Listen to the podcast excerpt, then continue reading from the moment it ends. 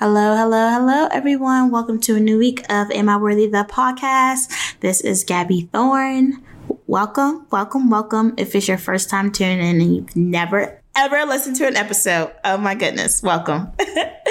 All right, y'all. So today is a bonus episode, and hmm, what do I want to talk about today? So let's just talk about how life sometimes just takes you in places or ways that you don't even know where you're about to go, or you're at a place and you are just like, how did I even get to this part? Or you're leaning, you're asking God for your next step in everything. And it's not that God doesn't want to tell you your next step, but maybe God wants you to lean on Him, just like Proverbs 3 5, when it reads of do not rely on your own understanding, but trust um in the Lord. And then uh, later down, like acknowledge uh, acknowledge Him in all your ways, and He will direct your paths. He, not us, but He, right? And so say you really don't understand where life is going and you just really had something traumatic or something bad happen to you, right? And so y'all, you got to bounce back. You got to bounce back from what you went through. But then also with that, you got to realize that the time, the process, the perseverance, the endurance that it takes to bounce back from something is not just a quick snap your fingers. It's a process. It's literally that. And so y'all, the bounce back is going to require you to process some things, but then also it is going to require you to endure. So today, that's what we're going to talk about. We're going to talk about how do you go through the process of, um, you know, bouncing back from something, but then also how do you endure in the process well, right? So the first way that you go through the process is just you confront that you are in a process that you're in a part of life that of course that it doesn't make sense or you just feel like oh my goodness whether someone just came out of jail and you're just into this person being back home with you or you're helping a family member out right now and they're staying with you and they drive you crazy or whatever it is right so to go through the process of bouncing back and just, you know, still having joy in life. And because joy only comes from Jesus, that's the only joy, and that's the joy I'm talking about. But with having joy in life and everything is that first, is that you have to be intentional. So whether this is spending time with your spouse, the person you love, the person who has carried your children or whomever, right? Whether it's that or whether it's um, just being intentional uh, about also having you time. Like, for instance, so for instance, right, I'm about to move out in, oh my goodness, like a little, like eight days from now, I'm going to be moving out where I'm currently living right now. And y'all i literally had a moment when i was in the kitchen. I had just um, finished eating everything. And i was just talking to god. God I do a lot. I just talk out loud sometimes. And i was just like god i'm really gonna miss just it's just me and you because uh, over these last couple months, I've just been living alone with, and it has just been, been amazing.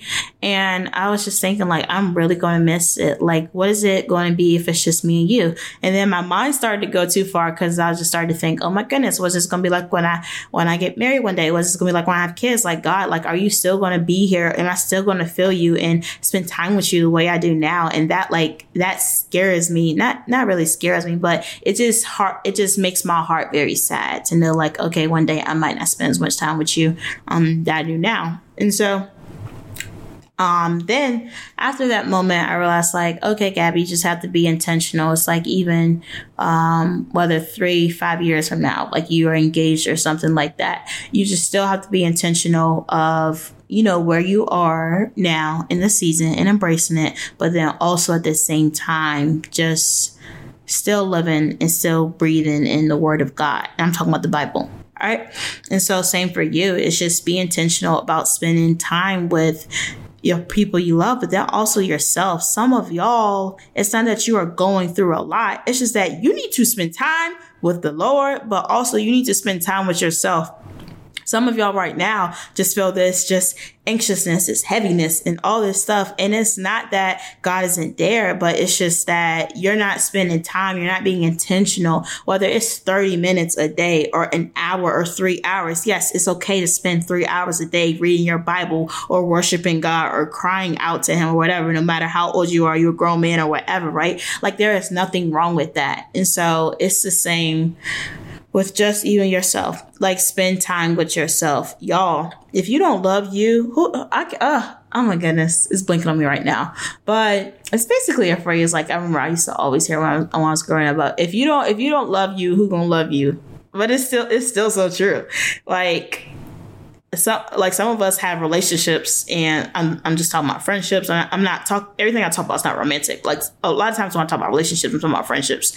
But whether it's like friendships it's a um, spouse or future spouse a boyfriend girlfriend whatever some of us are not terrible at relationships. We are just terrible at loving ourselves. And then that overflows into our relationships. So spend time with yourself okay and then also is that um, cut out anything that is distracting you from who God is. And then also, you really want to bounce back in this season. You need to fast. You need to F A S T. You need to fast, right? You need to fast. And some of y'all are like, oh, I don't want to fast. That's spooky or whatever. Like, no, it's not spooky. Read, when you read the word of God, going back to what I said a, couple minutes ago, when you read the word of God and then also you realize how the word of God is active, is as active and breathing, right? It's sharper than a two-edged sword and everything, right? Then you're going to start to realize like, oh, people fasted. Oh, even Jesus fasted 40 days and 40 nights, right? Before he was tempted. Mm.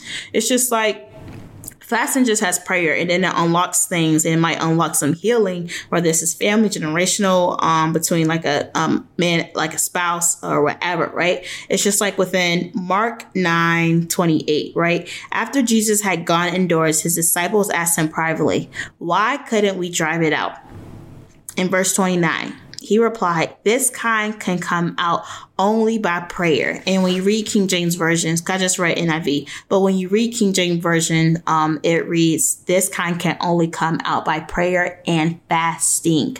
Y'all, some of the stuff we're going through, it's not that God can't take it because he's almighty. He's El Shaddai. He can take it, right? He's greater than anything. He's Lord of Lords. He's King of Kings, host of hosts, everything, right? But it's just that we aren't being in position to receive and for him to open up what he can open up, right? And so I highly encourage you to fast, be intentional, and then also love on your relationships, care about the people you're around, care about them. I've even had that, uh, what's the word? Um, not discernment, conviction over, um, Um, honestly, like these last couple of months, but really over this past year of just relationships, you know, and everything. So y'all be intentional, cut it out and fast. All right. So I love you so much, honey. And I'll catch you on the next bonus episode. Good night. Bye bye. Love you.